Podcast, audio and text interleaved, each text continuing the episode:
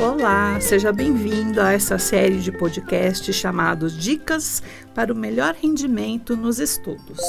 Meu nome é Diolia de Carvalho Graziano, eu sou engenheira, sou mestre em comunicação, sou doutora em administração de empresas, faço uma série de atividades e a que eu mais gosto é de ser coordenadora da pós-graduação em gestão cultural e do curso de arte e educação aqui no Senac EAD, onde sou carinhosamente chamada de professora Didi. Eu vou contar para vocês, nesse primeiro episódio da nossa série de podcasts, sobre modos de pensamento focado e difuso. Muitos de nós, é, quando temos uma atividade chata para fazer, vou falar do meu caso, por exemplo, quando eu deixo é, a louça se acumular na cozinha, ou a casa fica bagunçada, ou é, o meu local de trabalho, onde eu tenho bastante livros, se eu deixo aquilo muito bagunçado, nós temos a tendência, e isso é do pensamento do inconsciente nosso, que o inconsciente ele pensa muito assim, ou tudo ou nada. Então, ou eu paro um dia inteiro para fazer uma faxina, para arrumar a minha casa, ou eu não faço nada. E com os estudos é a mesma coisa. Então, é, quando nós começamos a estudar no EAD, nos dizem: ah, você precisa estudar de 8 a 10 ou 12 horas por semana. E aí nós tendemos a achar que então nós temos que rachar de estudar. Então, eu vou pegar um domingo e vou estudar das 8 da manhã até a meia-noite, como a maioria de nós fez para estudar a vida inteira, é na véspera da prova prova. É, hoje os estudos mostram qual o resultado desse tipo de estudo. Por exemplo, a analogia que eu estava fazendo com a limpeza da casa, qual que é o resultado de eu tirar um domingo inteiro para faxinar a minha casa toda? Ok, eu consigo fazer a faxina, só que quando eu termino, eu tô tão exaurida por ter feito aquilo que eu só vou fazer uma nova faxina meses depois porque eu fiz demais daquela atividade num dia só. Então, com estudar é a mesma coisa. Quando você tira um dia inteiro para estudar na véspera de uma prova, duas coisas acontecem. Uma é que você vai lembrar desse conteúdo apenas é, no nível superficial, no pensamento que nós chamamos de modo focado, né? Porque você ficou ali focado estudando.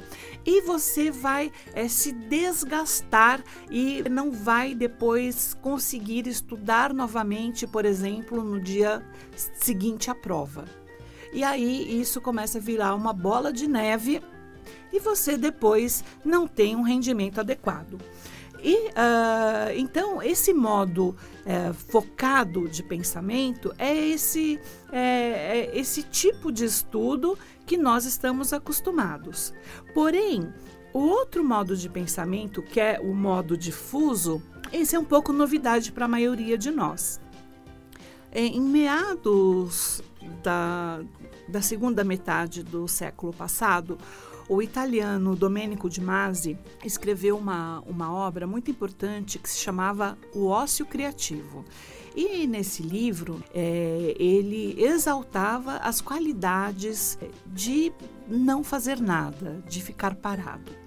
Hoje a neurociência ela afirma que o processo de aprendizagem é, ele se dá em, no, em dois níveis. Um é esse nível focado que você precisa sentar e estudar de fato, e também o, o, outro nível, que é o difuso, é a necessidade de você também não estudar e ficar relaxado para que o seu cérebro possa fazer as conexões entre as coisas que você está estudando agora e o que você já sabia anteriormente.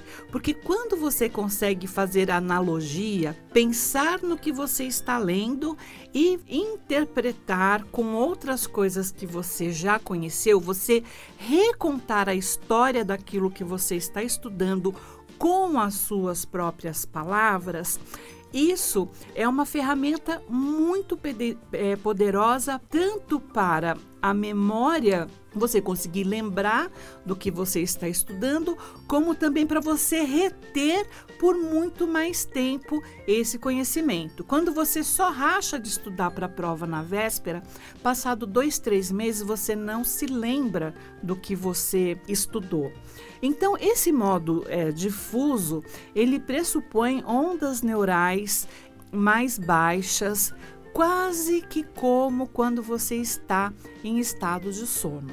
Por exemplo, o Thomas Edison, que foi uh, que é bem conhecido como o inventor da lâmpada, ele tinha as melhores ideias dele. Ele ele segurava uma chave uh, entre as mãos, sentava numa poltrona e ele ficava com os olhos semicerrados, segurando esse molho de chaves e ficava pensando no problema é, matemático e físico que ele queria resolver.